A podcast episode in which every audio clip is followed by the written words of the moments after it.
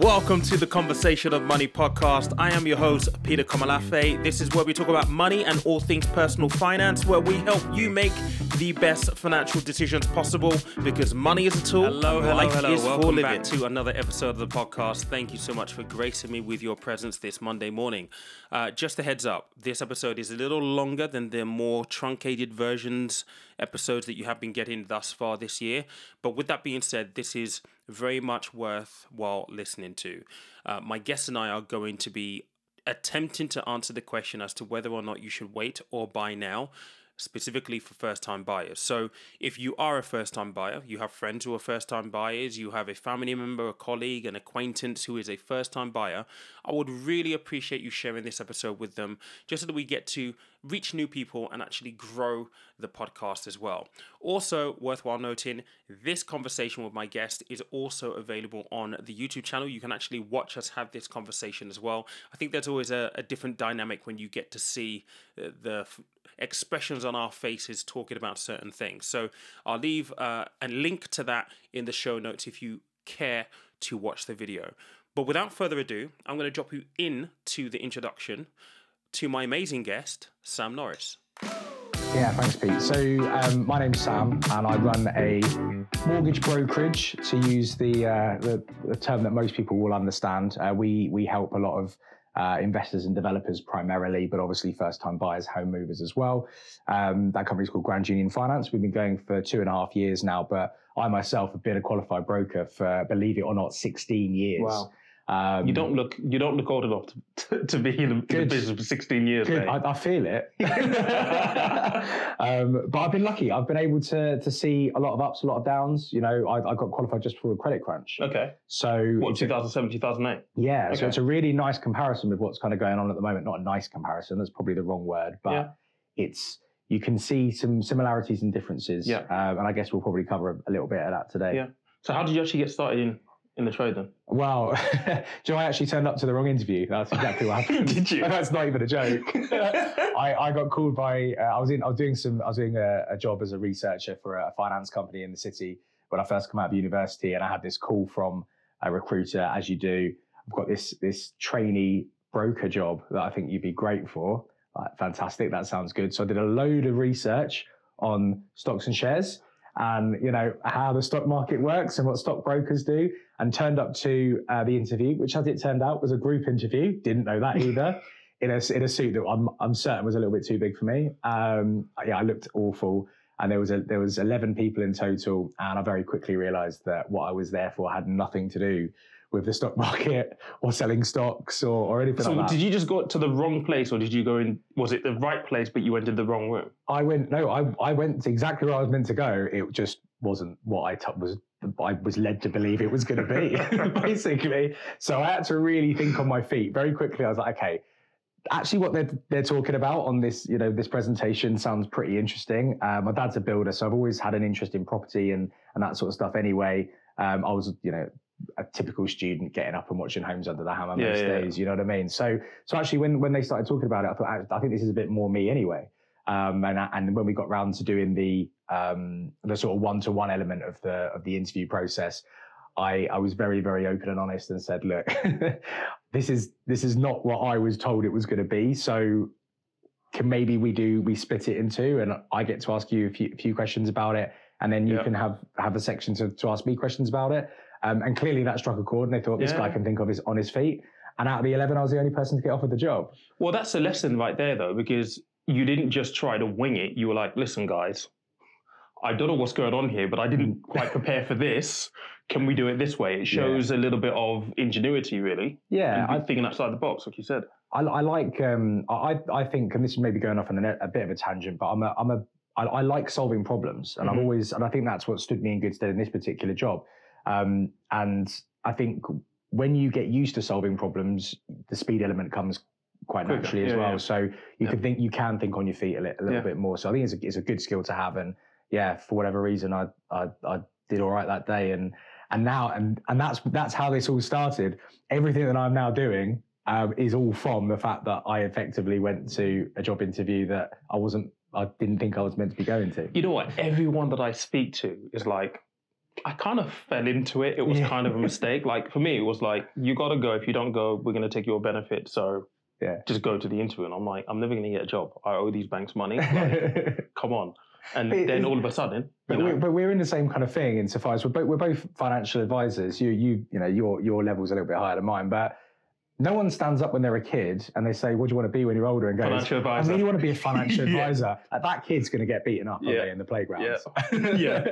So no one does it. It's astronaut or footballer the sort of the main ones. Fireman maybe. That's quite a cool one. But no one steps up and says, "I want to be a financial advisor." So as a result, you are kind of, a lot of the time, you are going to kind of fall into these kind of things. That's true.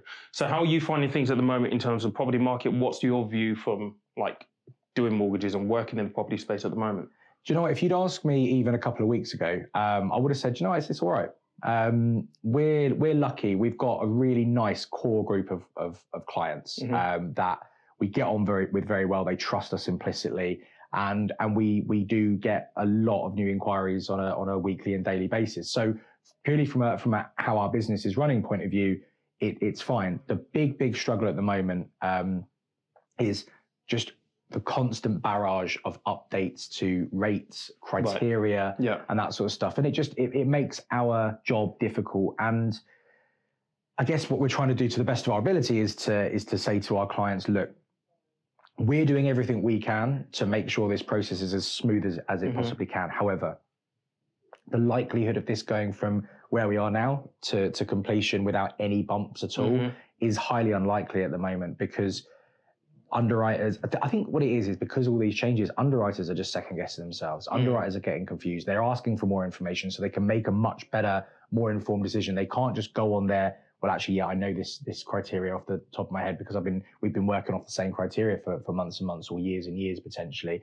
It is changing, and so it's becoming more clunky. That's the way I'm kind of describing it. We've got cases at the moment that, you know, it's taking a little bit longer to try and find the right lender for clients because you're having to do that extra bit of due diligence that you wouldn't normally need to do. So it's taking that little bit longer.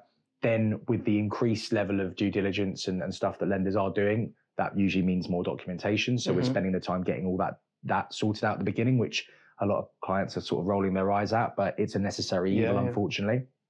And then of course we get to the application stage. And as we say, you know, there's been times over the last couple of weeks where lenders have come back and said, oh no, we don't do that anymore. It's like, well, I spoke to you about it last week and you said you did. Oh, well, we've changed since then. Yeah. And it's, you know, it's crazy. So I think what I would say to people, whether you're a first-time buyer, whether you're an investor, whatever it might be, and you need mortgages at the moment, patience is key, because otherwise you're just going to get really frustrated. So that's interesting, because I have been saying that obviously the outlook is we're going to be in a recession, and what typically happens then is lenders will tighten the affordability criteria because they don't want to lend money to people with an increased probability of default. So what are you finding that's happening at the moment in that regard? Because they're not going to sit on their hands and be like, oh, let's just see what happens.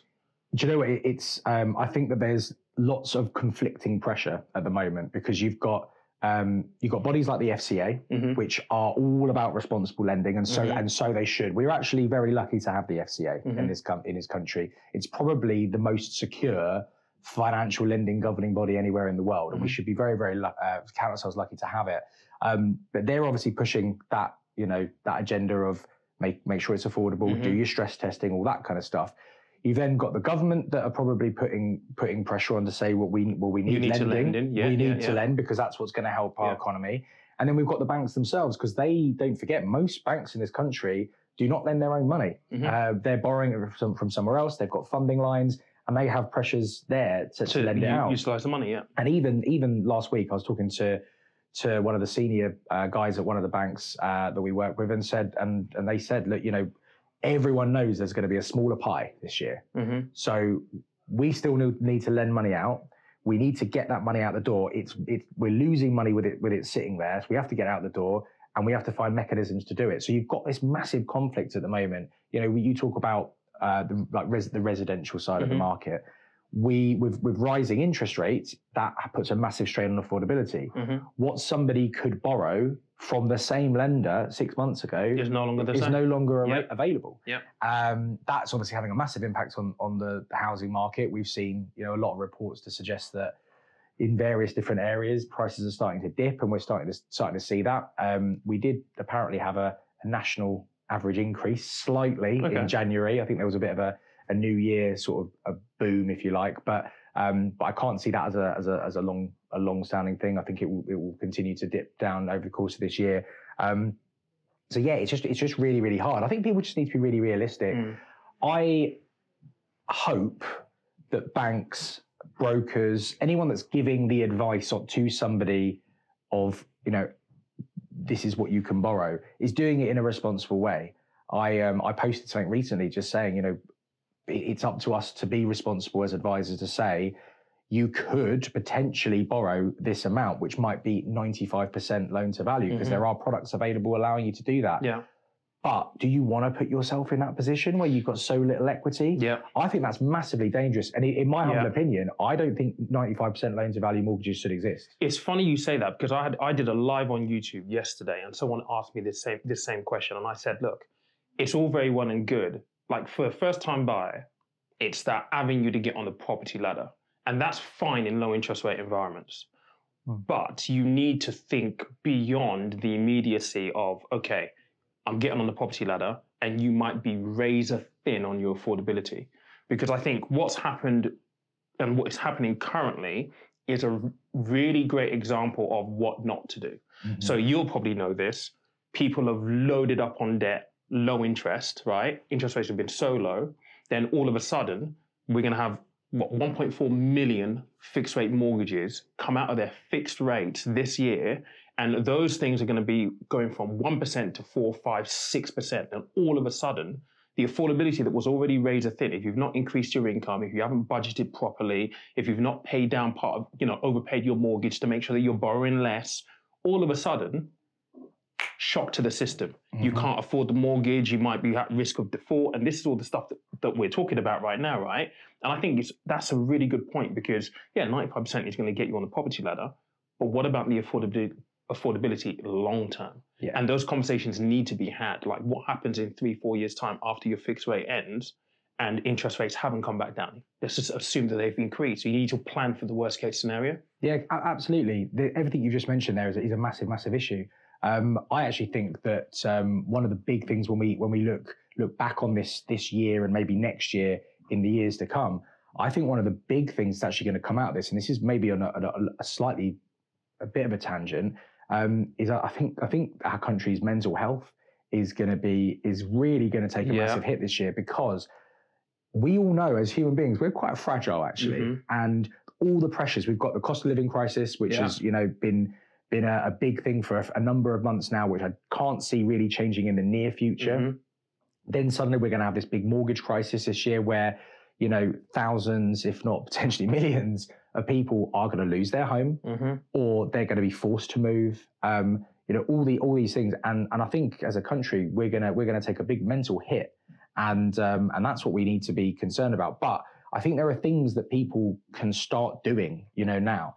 The worst thing in the world in these situations is to just bury your head in the sand and hope it all goes away, because it won't. Yep. And sometimes you've got to make difficult decisions. Yeah. I remember when I came out of university, my credit was terrible. I was in a lot of debt. I was very stressed out, probably bordering on depressed, to be quite honest with you, because I just thought, what am I going to do? I'm looking at how much money I'm earning every month, and it's barely covering my expenditure. Mm-hmm. So then I have to sit at home and do nothing for a month just to get through life. And you kind of start thinking, what's the point? Yeah. When things like that happen, we've already talked about the FCA and all these kind of sort of governing bodies. They are there to help protect us. And, you know, if you do have personal debt, you've got mortgage debt, you've got all these things, before things go wrong, you need to be picking up the phone, mm-hmm. contacting these providers and making them aware of your financial situation. There is actually there's a policy in place whereby if you get in touch with some of these providers and you say, I can't afford it, there's a process in place. They'll do an affordability assessment with you. They'll look at your income there and your expenditure, and they'll work out a payment plan for you. And a lot of people will be listening to this going, yeah, but I don't want to get a payment plan. That's negative. Mm-hmm. Well, I'll tell you what, it's a lot worse than missing payments and defaulting 100%. And being repossessed on your mortgage. Because all those kind of things happen, and it's a snowball effect. Yep. I've seen in the last couple of months, actually, a few clients that have come along with me to me saying, I need to remortgage or whatever. I've looked at their credit files and I'm saying, you've made some errors in the last couple of years. And that's having a massive, massive impact. Because as we've already said, when lenders are tightening, what's one of the things they're going to be tightening on? It may not have happened. It might not be an issue 2 years ago when interest rates were low and borrowing was booming. But now it's massive. It's going to be, it's going to have a huge impact. So I think money management right now has got to be the top of people's agendas. Yeah. Make some spreadsheets, know what's coming in, know what's going out, understand your own personal financial situation. And when you do that, suddenly everything seems a little bit clearer. Not knowing what to do, not knowing what's going on, that's going to be the big cause of the anxiety that a lot of people are going to be feeling surrounding finances at the moment. And if you could alleviate that, it might not be that nice an outlook. It could look pretty bleak, but at least you know and you can plan. Yeah. And I think that's what a lot of people need to do this year. Unfortunately, Pete, I don't think that many people are going to do it. And I think this is where the problem arises, is that they're going to be, lots of people that are going to lose their homes. There's going to be lots of people that do get into real financial distress. And we do have a bit of a blame culture in this country, don't we? So instantly all that will happen is, all these people this is happening to. They'll blame the MPs, they'll blame the government. They'll blame the banks. Yeah. And ultimately the responsibility is on them. Yeah. And it's not nice to hear, but it's the truth. It is the truth, and it is the reality that needs to be told. I mean, because look, I understand people's frustrations, but at the same time, I think that there is an expectance that the government's going to do everything for us. It's like, I'm lucky enough to have lived in different countries. Like, my parents are Nigerian. I stayed out there for 10 years. Trust me, you get into trouble, nobody's coming to save you. There is no benefit system. You're on your own. And I've seen that side of the coin. So I'm like, all the stuff that's here, it's a godsend. Like, it's free. Like, you're paying taxes. Well, you might have paid taxes to get onto the benefit system, but it's still free money. Like, you should be really, really thankful for what you actually have, because a lot of people don't have those things. And I think with this year, I certainly see huge struggles for a lot of people. Mental health, you're spot on, mate. Huge issues with mental health, because a lot of the stress that people experience when it comes to mental health is, how do they cover the essentials? The rent, the mortgage, the gas, the electric. We already know that's what people are feeling squeezed on before these interest rates start to actually kick in. And I guess that leads me on to the next question. What do you think is going to happen with interest rates this year? Because the forecast is the bank rate is going to go from, 3.5% right now to 5.2% by Q4 2023. What do you think will happen with mortgages? I'm actually hopeful that the base rate doesn't get up that high. I've heard varying different viewpoints, with the lowest probably being around just below sort of 4.5. Okay. If it's somewhere in between, I think we can probably cope with it. If it gets beyond 5, I do think we're going to struggle a little bit, because there's only so much the banks can do. As we said before, banks do want to lend the money out. We are seeing that over the last, let's say, 2 or 3 Bank of England base rate rises. I think we're going to get another one early Feb. Hopefully it will only be a small one. I actually think the last meeting was really significant and really flew under the radar, the fact that there were actually some of the Monetary Policy Committee members voted to not increase the base rate. That hasn't happened yet. That's the first time. So I thought that was interesting, though, because the inflation number came down, but I think personally that they made the move by 0.5% just to be seen to take action, because something had to be done. It will be interesting to see what the inflation number comes back out. But I was really interested to watch it. I think maybe they're looking at it going, it is coming down, but actually we still need to continue on this path to try and increase that velocity. Yeah. Because it actually needs to get down quite quickly. Yeah. So because it went up quickly, we kind of need it to get back down as quick as we possibly can. I don't necessarily think it's a bad thing if it takes a little while. We've seen knee-jerk reaction stuff happens off the back of quick changes. And I think our market could do without that. I think I could genuinely see the Bank of England not putting the base rate up in February. I think they will, but I wouldn't be surprised if they didn't. And I wouldn't be surprised if it was a little one, like a 0.1 or 0.2. Yeah. Something like that. My money would be on 0.25. Okay. Yeah. I could see that happening. Yeah. But then again, I wouldn't be surprised if it was 0.5 as well. So it's really tough at the moment. Beyond that, who knows? Maybe some smaller increments will come about. Maybe we will have a couple of months where we don't get an increase. The positive thing, I think, from a mortgage perspective is that over the last sort of 2 or 3 months of base rate rises, what we have seen is lenders still continuing to try and decrease their rates. Yeah. But there's a reason why they're doing that. The rates are what allows them to lend, mm-hmm. But either on an affordability basis from a residential point of view or a rental mm-hmm. calculator basis from an investment perspective, buy-to-let perspective. But then what they're doing is they're compensating in other ways. We're seeing fees go up. Fees come up, yeah. The average fee on a buy-to-let for limited company right now has gone from 2 to 3%. Okay. So that's where the changes are happening. They're not. It's not like they're just getting us another way. They are. They're creating mechanisms to lend. Yeah. Which is a positive thing. Yeah. Because if we have a market that's lending, then that is going to have a positive impact on the property market. The prices probably won't come down as greatly as we first saw. I truly believe that we actually are going to see less of a dip than a lot of people thought that we would. And that actually creates even more opportunity. And I've been talking for ages about the idea of, commercial to residential conversion options this year.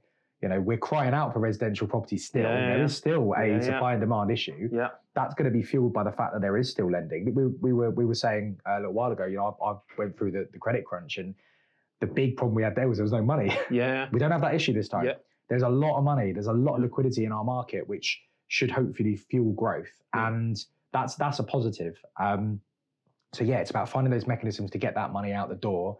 And hopefully it's going to be a smaller market this year. Everyone knows that, but maybe it won't be as bad as first thought.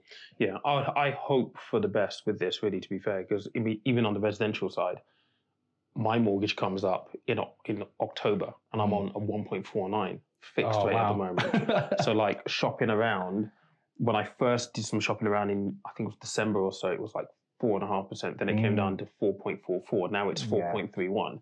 So I'm kind of like, do I bide my time to see if it comes down a little bit, or do I just bite the bullet right now? But I think, what would be your tips for first-time buyers right now? Do you think it's worthwhile waiting, or do you think it's worthwhile staying in touch with the market and seeing how things transpire and making a decision based on what happens at the time? I think first and foremost, the big thing for me is really, really honestly think about how you're getting on the property market. Because we mentioned this before, getting on the property market, great, but you've got to stay there. Mm-hmm. Once you're on, you've got to stay there. And if you put yourself in a difficult situation, it could be all over, very, very quickly. And, that's going to have repercussions for years to come. Right now, I'm saying if you're a first-time buyer and you do not have a 10% deposit, I really would advise against getting onto the property market, because all that's going to happen is you're putting yourself in a position that in a couple of years' time, potentially, if you have a 2-year fixed rate, for example, the price of your property may well have come down. And if you're on a 95% loan to value mortgage, you put down, you had 5% equity. Well, that's a really tiny little margin, and you're putting yourself in a really difficult situation. So first and foremost, deposit. The higher deposit you can put down right now, the better, because you are mitigating that risk of going into negative equity or going into a position where it's going to be harder to get that mortgage. Because don't forget, with every sort of percentage increment, like sort of bracket of the 5%ers as they go up on your loan to value, the cost of the money goes up as well. So the cost of a 95% loan to value mortgage from an interest perspective is higher than an 85%. Yep. So obviously that's going to make a massive difference as well. There are loads of things that you can do to try and make things more affordable for yourselves. But again, you've got to think about it.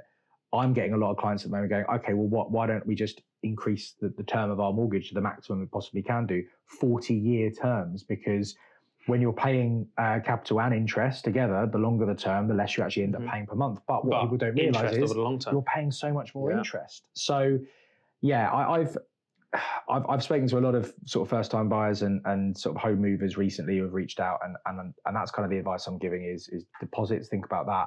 Don't overstretch yourself. And look, it's not a very popular viewpoint, but no one in this country has a divine right to own property. It wasn't that long ago that about 17 people own property in this country. Yeah. So it is a relatively new philosophy. And the only reason that people are able to buy property en masse right now is because of mortgages and the availability of borrowing. So we've got to remember that. Unfortunately, I don't think that the last probably 5 to 10 years of governments have helped that mindset by talking about, you know, generation buy and all this sort of stuff. It's making people believe that owning a property somehow makes you a successful person.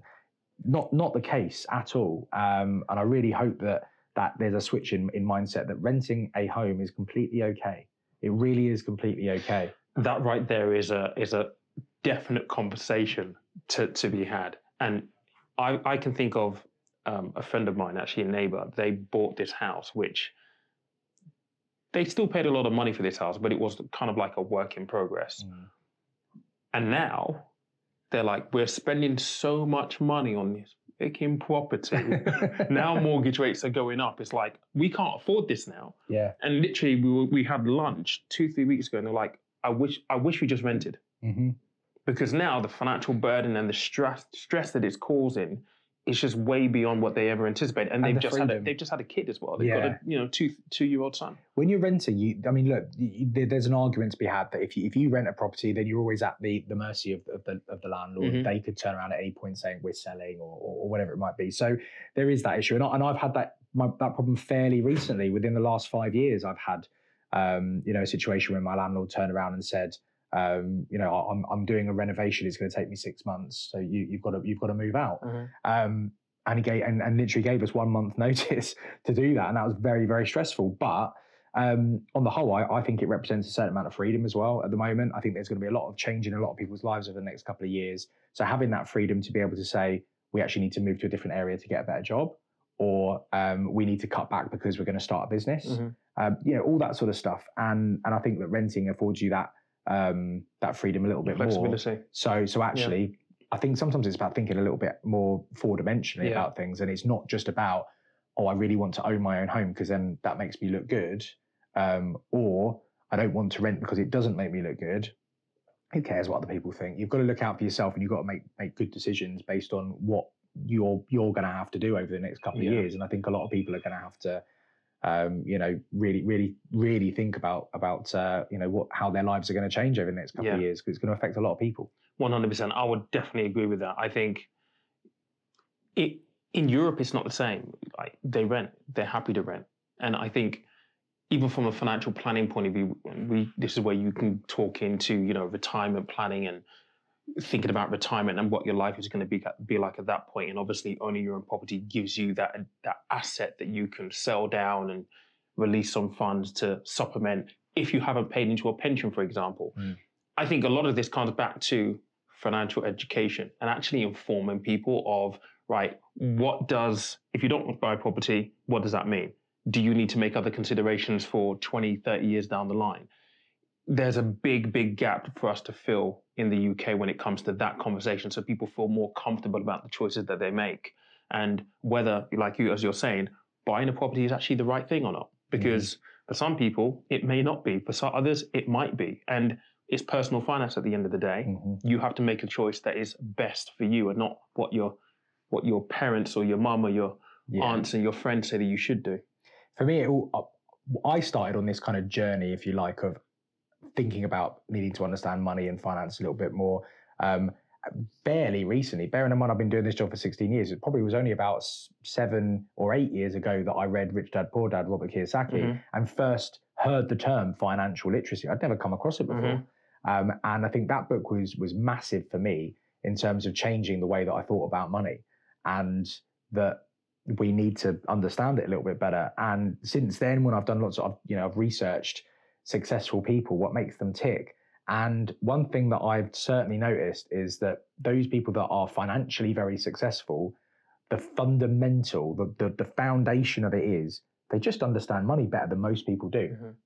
But actually, they probably don't understand money that much more than most people do. They just understand it enough more. Yeah. And it doesn't take a lot. And again, this could be a whole series of podcasts, let alone just one, talking about the changes that we probably need to make to our education system in that regard. But when you take a bit of a backward step on that and think about it in a wider capacity, this is a completely unanswerable question. Mm-hmm, mm-hmm. If 10 years ago, off the back of the credit crunch, the education system in this country, the government's decided we need to be better at our kids need to understand money better. And when people are more financially literate, they'll make better decisions, all that kind of stuff. How much better of a situation would most people be in right this now. Country right now? Oh yeah, 100%. So look, you know, Rome wasn't built in a day. You've got to take the first step on these things. And I think the sooner we do it, the better, because we are going to have another recession at some point in the future. We are going to have more difficult times. We're going to get through this one. Of course we are. But as the cycle goes round, we are going to have another one. Yeah. And I think the more we are able to educate our younger generations about how to manage their own personal finances, the more clued up people are going to be. Look, you're always going to have those that are going to get into trouble no matter what. But the more people there are, the less of a burden on the whole country that we're going to see. And I think there is actually a real responsibility of our government to implement those kind of things. And I know there's quite a number of people out there in the kind of communities that we now are sort of part of that are getting off their own back and going into schools and doing after school talks and that kind of stuff. And, you know, entrepreneurs, business people are taking it upon themselves to do that. But really it's the responsibility of the education system to be doing it, not, you know, not businessmen and entrepreneurs to 100%, do it, you know? I completely and utterly agree with you on that one. And that's going to be the age-old battle. And one thing I keep saying to people is, you know, this isn't the first time we've been here. Mm. Like, this is probably not going to be as bad as it was in 2007, 2008. Like, it was bad back then. Like, it was horrible. Mm. This is going to be a maybe more tepid kind of version of that. But the point is, what do we learn now? Because when this rolls around again in 10 years' time, what do we take from this instance to put ourselves in a better position then?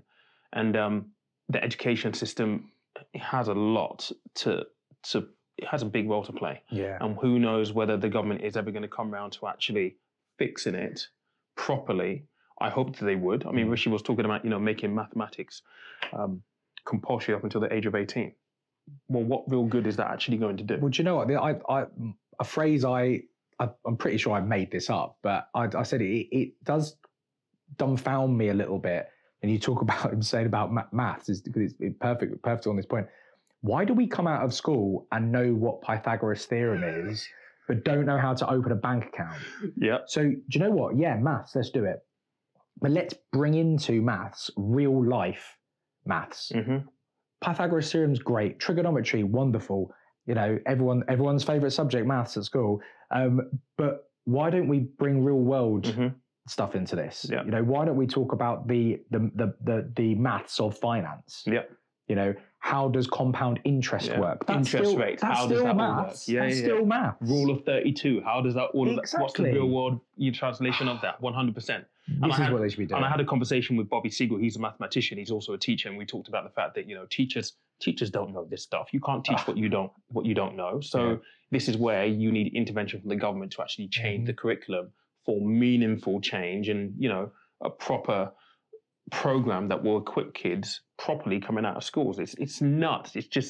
It's crazy that how can you not equip kids with the stuff that they need to know now? But you know what? If you want a great massive analogy of or example of how financially illiterate this country is, how many people A, win the lottery and go bankrupt a few years later, or B, and we've seen it recently, how many footballers stop playing football? Jermaine Pennant, you know what the number is? 40% of them that retire end up being broke. 40%. And it's because, I mean, look, we could probably have a whole thing about this particular scenario as well, about what advice do these guys actually get? Mm-hmm. And is it responsibility of the clubs to look at them? The FA. Yeah, exactly. Look after these guys that have given so much, you know, to the sport and given so much happiness to all the fans and all that kind of stuff. And ultimately, everyone goes, oh, but they're getting paid big bucks. But how many of them do fall on hard times afterwards because they've got no idea how to do this? Yeah. And exactly. It was in the news recently about Jermaine Pennant. It's crazy that a player like that can go bankrupt. Yeah. Just it's if you or I had that money, that's not going to happen because we know what to do with it. Yeah. But we've had to learn that for ourselves. Yes, and the hard way as well. It's funny actually because Jermaine Pennant. So my agent actually knows his agent. I want to try and get him onto the podcast because he has been out talking about the fact that he has ADHD. Mm. And that has impacted how he's interacted with money and some of the decisions that he's made. But it's like, how can you forget that you had a house somewhere in Cheshire? Like, it's a house. How can you possibly forget that you had a house? It's crazy. And, you know, Usain Bolt's in the news today.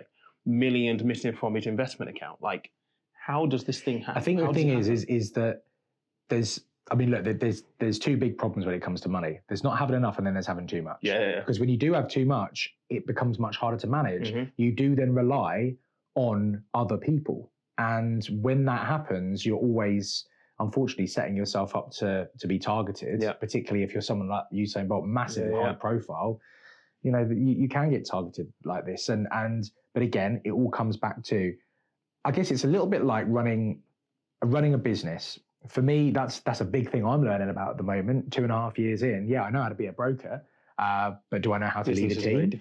Do I know how to actually run the business? What cash flow projections are? I'm finding all this quite exciting at the moment, to be quite honest with you. But I'm a massive fan of you don't need to be an expert in absolutely everything, but you need to understand it enough to be able to call someone out on their bullshit. Yeah, and that's I think what people need to do. Yes, if you become wealthy and you are then relying on people to manage certain parts of your portfolio or your cash or whatever it might be, is just knowing enough about what they're doing to know whether they're doing it to a decent enough standard. Yeah, I would say a great example of someone that I think probably is on top of this kind of stuff is someone like Alan Sugar, who is a very astute business person, taught himself how to do that from a very early age. But if you read his book, one of the things that it's not really like a big theme. I don't even think he probably meant this, but you can actually see he did everything. When he was setting up Amstrad and all this kind of stuff, he was sitting with people that were doing the accounts and working it out for himself. Mm-hmm. He even was like sitting with the people that were manufacturing the goods and he would know every single facet of the business. And I think that set him up to be, to create this individual to become as powerful as he has right now from a financial point of view. Because I think there's very few people that he could sit in front of that are managing certain aspects of his portfolio and could, do him over. Yeah. Because he knows enough. He's not the expert, but he knows enough. And I think that's what everyone should be thinking about right now is, do I know how savings accounts work? No, let's educate myself a little bit. Look, Google and YouTube are the greatest thing in the world. The YouTube University, as I call it, you can find it out. I did it the other day. I needed to find out how to get my Calendly account to integrate with MailChimp. I didn't know how to do that, so guess what I did? YouTube. Went on YouTube, and I found it within 30 seconds, and 20 minutes later it was done. Yeah. So you can do that with absolutely everything. How do I pay down my mortgage quicker? How do I get rid of my debt quicker? How do I manage my personal finances? What money management tools should I be using? These are all questions you can just put straight into YouTube, and there will probably be a very clever person, talking at a camera, telling you how to do these things. And it's just systematic. You just do it bit by bit by bit. And it might take you a month, but you do it and you then suddenly are much more in control of your accounts and your money and what's coming in, what's coming out. You were there when we were at Aaron's event, and I got everyone in the room to stand up to try and see how many of them actually could tell me to the nearest pound what their expenditure was in the previous month. One person in 250 people, Sarah, if you're listening, very well done, Sarah. She was the only one in the whole room. Yeah, that's crazy. That's because we go about life and we just get caught up in just the normal day-to-day running of things, and we just don't pay attention. And I say to people you don't need to know everything, but the important things you need to know. Like, especially if it's impacting your mental health and your well-being, you're feeling stressed about stuff, you need to take a look at it. You need to know. Like, even if you don't know the number to the pound, you need to know, right, I've got 7 direct debits. These are the dates on which they go out. This is my bank balance. This is how much each of those payments are for. Do I have enough in my account to cover these 7? Yeah. That's the fundamental. Like, you have to know those little things. Because at the end of the day, the small things add up to much, much bigger problems if you don't look after the small things. And you know what? Compartmentalizing it as well is so, so massively important. I thought I was quite anal with this stuff. And I can't remember who it was I was talking to recently. And when they went into the level of detail of how they automated and compartmentalized all their accounts, like, actually, this is really exciting for me. So what I do is, obviously, I run my own business, so I pay myself. But I still do it as if I'm an employee. Yeah. And so I pay myself. I've got literally my old Santander account I've had since I was 8. It's still there. Money goes in there. But then guess what? it gets filtered into several other accounts that all have things that they're there for. Bills account, my joint account, you know, a food account, a payment, like a social account, you know, all this stuff. So you know that all your bills are going to get covered. Mm-hmm. You know that. You know that you're going to be putting money into savings. You know that you've got money there to cover your food and just keep you alive for the month. A little bit of money to socialize with, and it's all in different accounts. Mm-hmm. But as I said, I think I was talking to somebody recently, and I think they had like 17 accounts, which he said, "Oh yeah, that's good. Oh, I've overdone it." I'm like, actually, no, I'm thinking I might do the same. It's really good, but it takes this is all. It takes away the thinking. It takes away the working always out. Always check it. Yeah. Always check it. I think this is so. I actually got caught up in this fairly recently, a couple of years ago. Sometimes things just don't work. And one of my direct debits in my bills account just didn't work for some reason. And I didn't check it. Therefore, it went down as a missed payment. Mm-hmm. So even when you know as much as we do and stuff, you can still make these errors, but you have to learn from them and sort it out. And now, you know, I about 3 or 4 times during the month, I check my bills account just to make sure everything's ticking over. And then I do the same with all the other accounts as well. And like you say, it just takes away the thought process a little bit. And I think that also then takes away the anxiety of it all as well, because you know that you have money and because it's covered, you can see it, and you know that that's covered and that's covered and that's covered. Obviously, problems will arise where you're looking at those and go, well, actually, what's coming in doesn't cover what's going out. And then obviously there are things that you can do to try and sort those things out that we've mentioned. But yeah, I think just creating that kind of structure, that for me is like the fundamental base layer of personal, you know, finance, money management. And if you 100%. Can do that, you're probably in like the top 1% of the country. Yeah, 100%. You know, there's very, very few people that are actually doing it to that level. Yeah, and everyone should be doing it to that level. 100%. It's all about the basics and the fundamentals at the end of the day. Mm-hmm. So this has been really, really great, Sam. How do people actually find you across socials? Yeah, so I'm pretty much the same handle across everything at the Sam Norris, THE Sam Norris, because Sam Norris was taken, so I had to just add the at the beginning. I DM me on any platform: Instagram, TikTok, LinkedIn, Facebook.